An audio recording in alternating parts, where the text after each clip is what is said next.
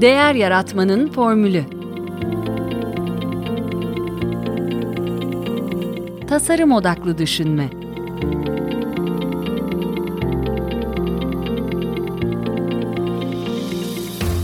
Merhaba, ben Mete Yurtsever. Ee, bu hafta Değer Yaratmanın Formülü'nde e, kendimi konuk ediyorum. Ee, geçtiğimiz hafta sonu e, Türkiye'nin e, iş odaklı ilk dijital çalışma etkinliği düzenlendi. 12 dakika. E, bilmiyorum e, katılabildiniz mi? E, ama katılamadıysanız da e, size e, oradaki e, yaptığım konuşmayı e, paylaşacağım. 13,5 dakika e, uzunluğunda. E, orada e, açıkçası e, yine e, devamlı bana yine sorulan e, bir konu. E, değer yaratmanın formülünü e, geçtiğimiz Kasım sayısında da aslında e, Brand Map'te e, yayınlanan bir e, makalede e, biraz daha anlatmıştım ama e, burada biraz daha yine farklı bir şekilde, farklı örneklerle e, onu ondan bahsettim. Doğrusunu söylemek gerekirse e, biraz planlama hatası oldu e, podcast yayınında.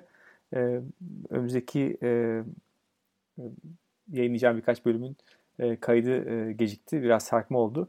Dolayısıyla şimdi e, önümüzdeki haftadan itibaren e, birçok kayıt e, elinde olacak. E, yayınlanmayı bekleyen. E, ama bu da şöyle bir fırsat doğurdu. E, hep planladığım, düşündüğüm bir şeydi aslında. Yapmak istediğim bir şeydi bu. E, sizlere konuk edeceğim e, kişileri e, duyurarak e, onlara eğer sorunuz olup olmadığını e, sormak istiyordum. Ve e, bu soruları da e, yeni bulduğum bir servisten oraya siz e, kayıt edebiliyorsunuz. Ve e, sonra ben onları e, arasından seçtiğim soruları e, canlı olarak e, kay, konuğumla beraber yapacağım kayıtta e, çalıyor olacağım. Onlara e, dinletiyor olacağım. E, ve aynı şekilde de onu e, yayına e, alacağım. Böyle bir şey denemek istiyordum açıkçası.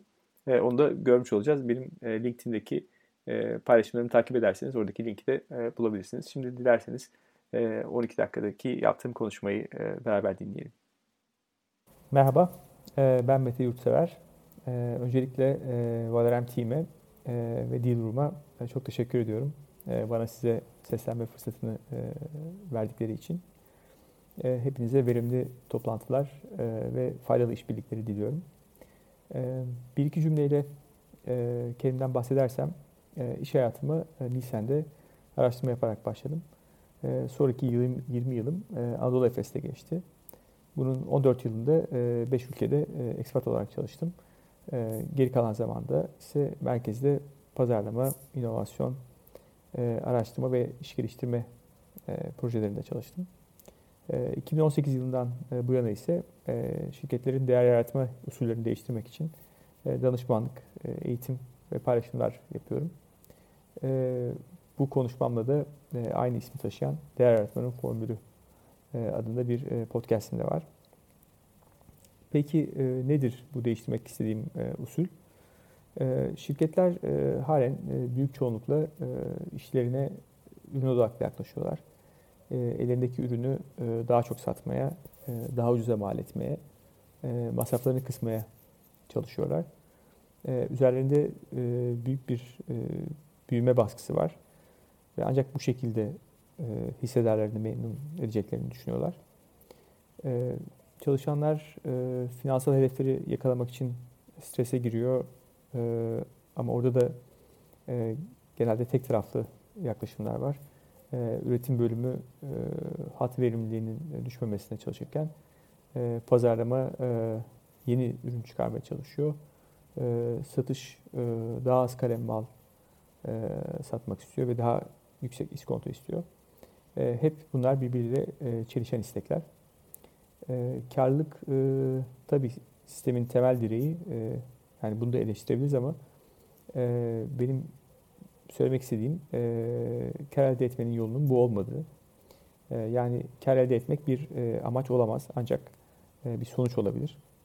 E, asıl olan e, değer yaratmaktır. E, şirket için e, uzun vadeli e, değer yaratmak e, hayati önemlidir. E, yani şirket kullandığı sermayenin üzerinde bir e, sürdürülebilir bir e, getiri sağlamak zorundadır.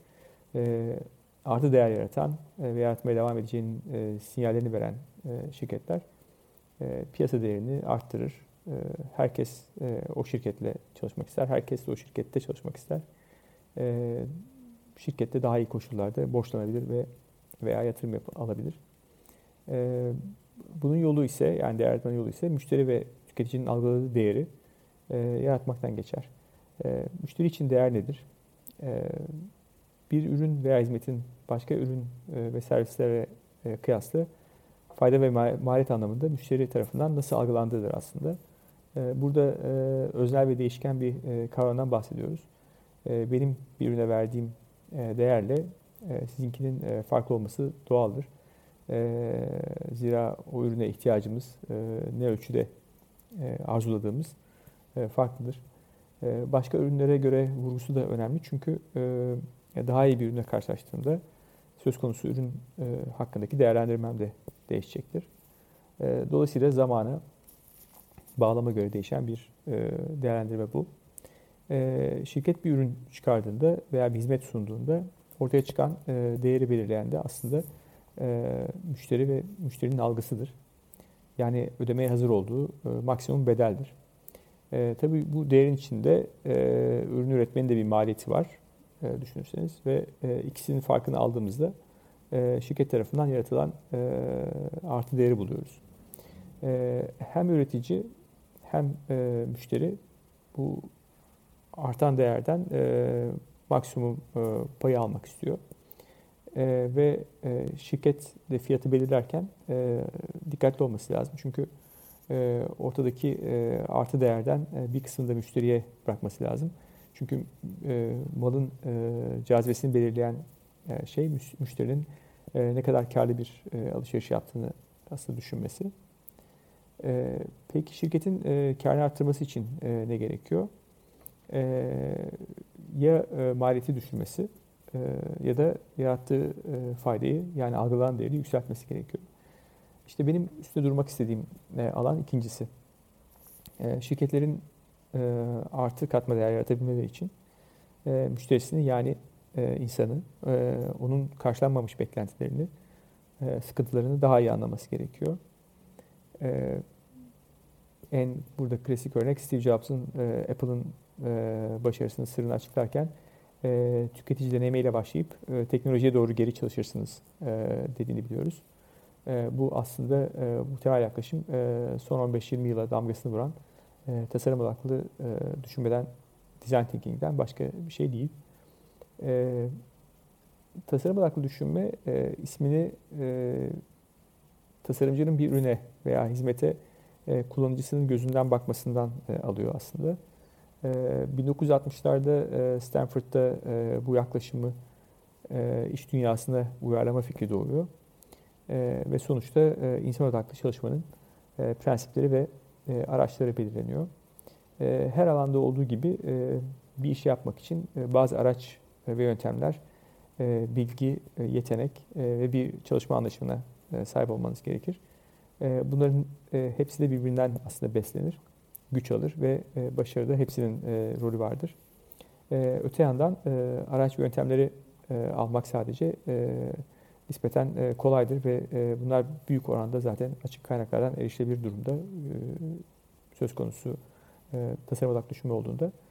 Ben biraz daha kritik gördüğüm bu araçları ve yöntemleri kullanmak için gerekli zihniyeti ve çalışma kültürünü tanımlamak için bir yapı taşı, bir molekül metaforu kullanıyorum. Buna da değer yaratmanın formülü adını veriyorum. Tabii asıl önemli olan bu molekülü oluşturan elementler ve onların e, oluşturduğu ortam. E, şöyle isimlendiriyorum onları. E, curiosum e, birincisi. E, merak e, konuyu olabildiğince e, geniş perspektiften ele almayı, e, daha çok e, kaynaktan beslenmeyi sağlar. E, merak aslında sadece e, bilmediklerimizi e, öğrenmek için e, bir istek değildir. E, doğru bildiklerimizi de yani varsayımlarımızı da e, sorgulamaktır. E, çünkü en büyük felaket e, doğru sandığımız yanlışlardan e, gelir. Meraktan faydalandığımız ilk alan aslında tasarım odaklı düşünmenin de birinci adımı yani empati. Sahici bir merakla sorununu çözmek istediğiniz kişiyi dinlemeniz içgörülere ulaşmanızı kolaylaştırır. Süreç içinde de çözüm alternatiflerini araştırmamızda e, birbiriyle e, ilgisiz gibi görünen şeyler arasında e, bağlantıyı e, kurmanıza da e, yardımcı olan şey aslında meraktır. E, tabii sistemde meraklı kişiler e, olacak e, şirkette ama aynı zamanda e, ortamda e, güvende olmalı. E, yani kimse bir şeyi sorguladığı için e, tepki görmemeli ve e, başına bir şey gelmeyeceğinden emin olmalı. E, buna e, biliyorsunuz iş yerinde psikolojik güvence deniyor. E, ikinci e, elementimiz e, pozitivyum. E, bir sorunu çözmek için e, bir araya geliyorsak eğer e, olumlu bir e, bakış açısına sahip olmamız e, gerekiyor. E, belli fizik karşısında e, veya daha önceki başarısız e, deneyimlerimiz e, yüzünden e, kaygılarımızın olması normal. E, ama e, sorunu çözeceğimize dair e, e, inancımızın olması e, engelleri aşmak için e, bize motivasyon e, e, sağlar. E, olumlu bakış e, fikir geliştirme aşamasında da önemlidir. E, bir fikir yeniyken e, dirençsizdir. E, fikrin içinde olumlu ve güzel e, olanı keşfetmek e, neden çalışmayacağını değil, e, ne yapılırsa çalışacağını konuşmak gerekir. E, örneğin fikirleri e, önceliklendirmeden e, ve elemeden önce mümkün olduğunca çoğaltmak için de e, uygulanan bir basit bir yöntem vardır. E, yes and denen bir teknik bu. E, bu dramada da e, doğaçlamada kullanılan bir e, kalıptır. E, evet ama yerine e, evet ve demek. Yani birinin fikrini eleştirmeden üstüne koyarak fikri geliştirmek, serpiltmek gerekir. Tabii pozitiflik enerjiyi çalışma boyunca da en üst seviyede tutmak için de gerekli bir şey. Üçüncü elementimiz kolektivyum. E, işbirliği içinde çalışmak ve e, uzlaşabilmek önemli. E, bir konuyu tartışırken e, herkesin e, eşit söz hakkına sahip olduğu, rütbelerin bulunmadığı, e, fikirleri e, odadaki hippo yani bu highest paid person's opinion, en yüksek maaşlı e, çalışanın görüşü etkisinden e, koruyan bir ortam yaratılmalı. Çoğunlukla e, fikirler e, özgürce e, bireysel çalışmalarla ortaya çıkarılır. Ancak herkes e, bir diğerine geri bildirim geri bildirim verir ve e, farklı kişilerin e, katkısıyla e, fikir zenginleşir. E, önemli olan e, bir kişiye ait en iyi fikir değil, e, kolektif fikirdir. E, birlikte zenginleştirilen fikirler daha çok sahiplenilir. Grup halinde e, ortak bir amaç için çalışmak da e, kişiler arası e, karşılıklı güveni pekiştirir. E, diğer bir elementimiz diversiyum. E, birlikte çalışmak önemli e, dedik ama e, ekibimizde e, farklılıkları e, bir arada bulundurmamız e, gerekir. E, kadın erkek, e, deneyimli acemi, e, üretimde sahada, e, masa başında, makine başında e, insanlarla birlikte çalışmak farklı bilimlerden, e, farklı uzmanlıklardan, e, farklı bakış açılarından faydalanmamıza imkan verir. E, silo yapısını e, tek taraflı yaklaşımı bozar. E, hep alışılageldiğimiz açılardan e, bakmak yerine başka disiplinlerin e, yaklaşımları yaratıcılığı besler. E, tasarım odaklı düşünmenin e, provoke eden araçları da e, kalıpların dışına çıkmaya bizi zorlar.